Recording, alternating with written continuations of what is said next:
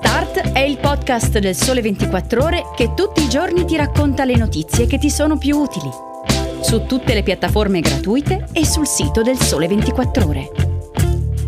Questa puntata di Start è sponsorizzata da LG Air Solution.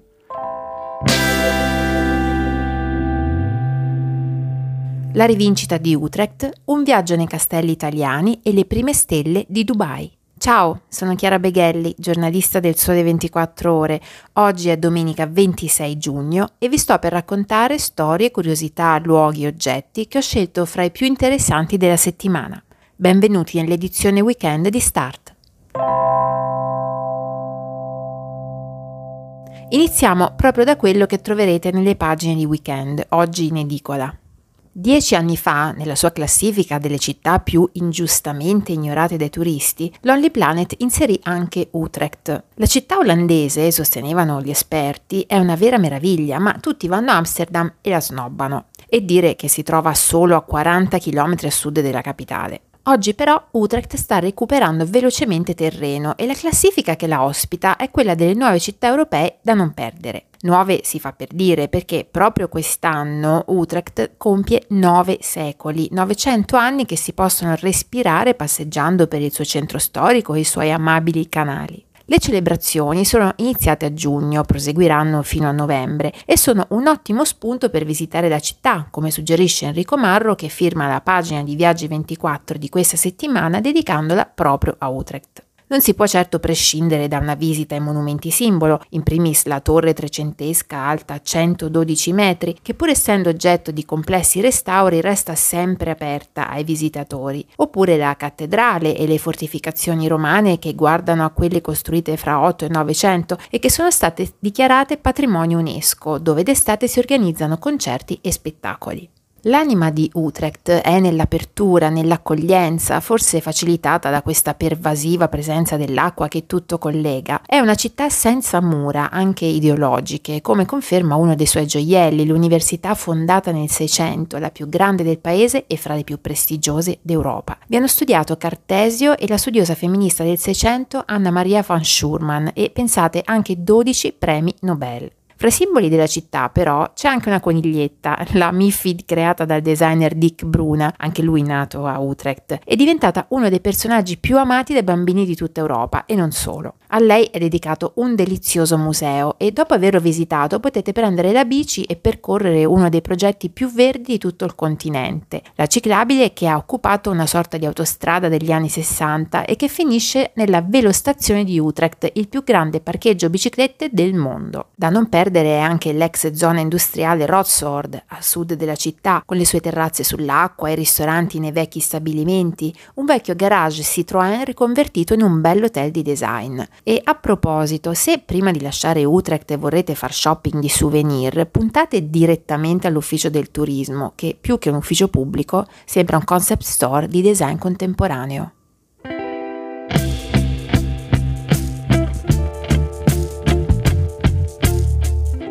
Capitolo Vacanze nella natura.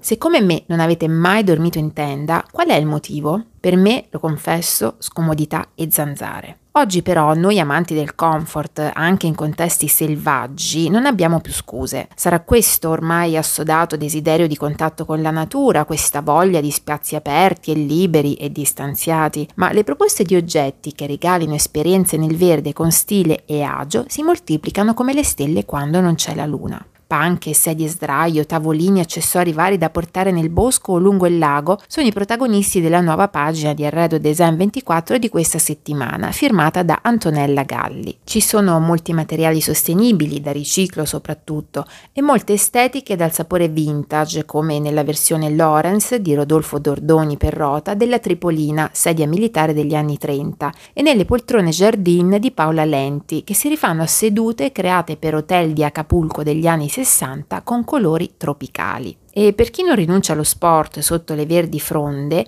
ecco il tappetino in intrecciato e i pesi in legno di faggio di fa spendezza, da usare anche sotto il fresco delle stelle con l'ausilio di bellissime lampade solari portatili.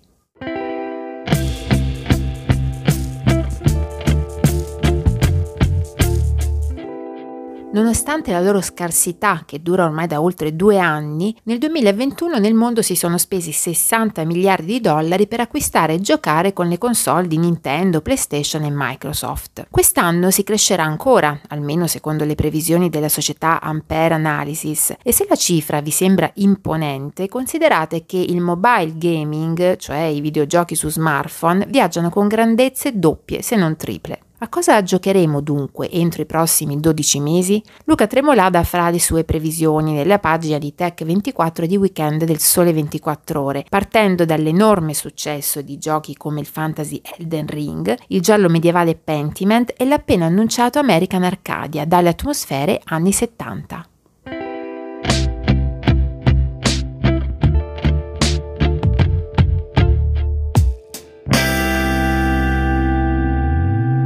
Negli spettacolari giardini del castello di Miradolo vivono 1800 alberi e si trova un'antica serra. Quello del Buon Consiglio a Trento racchiude uno dei cicli di affreschi più importanti ed eleganti del Medioevo italiano. Castel Sant'Angelo a Roma fu tomba di imperatori e fortezza di papi e Castel del Monte in Puglia nacque dal sogno astronomico e filosofico di Federico II. Il castello di Pizzo Calabro fu l'ultima dimora dell'ex re di Napoli Gioacchino Murat e se siete appassionati di castelli, non perdete quindi la guida ai più belli d'Italia firmata da Lucilla Incorvati e Gianni Rusconi. Un viaggio dalle Alpi alla Sicilia fra arte, storia, leggende e a volte anche ottimi indirizzi per passare una notte da signori d'altri tempi. Grazie al traino dell'Expo, che ha chiuso il 31 marzo, nei primi 5 mesi di quest'anno Dubai ha accolto il 197% di turisti in più rispetto allo stesso periodo del 2021. Oltre 6 milioni di persone, dunque, che oltre ai padiglioni hanno esplorato anche le novità della città, fra cui numerosi nuovi ristoranti. Il governo di Dubai, infatti, sta investendo con convinzione nell'offerta gourmet, favorendo l'apertura e la crescita di nuovi locali. Insomma, era arrivato davvero il momento per Michelin di presentare la sua prima guida ai ristoranti di Dubai, che come racconta Maria Teresa Manuelli ha premiato anche giovani talenti italiani. Bernardo Paladini, che guida il torno subito al Palm Jumeirah, e Giovanni Papi dell'Armani Ristorante hanno ottenuto la loro prima meritatissima stella.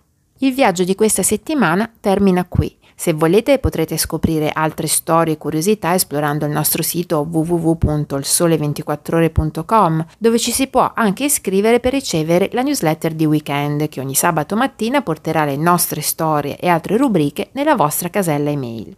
Prima dei saluti vi lascio con Voltaire. La più coraggiosa decisione che prendi ogni giorno è di essere di buon umore. È tutto, grazie per avermi ascoltata, vi auguro una buona domenica e vi aspetto alla prossima puntata.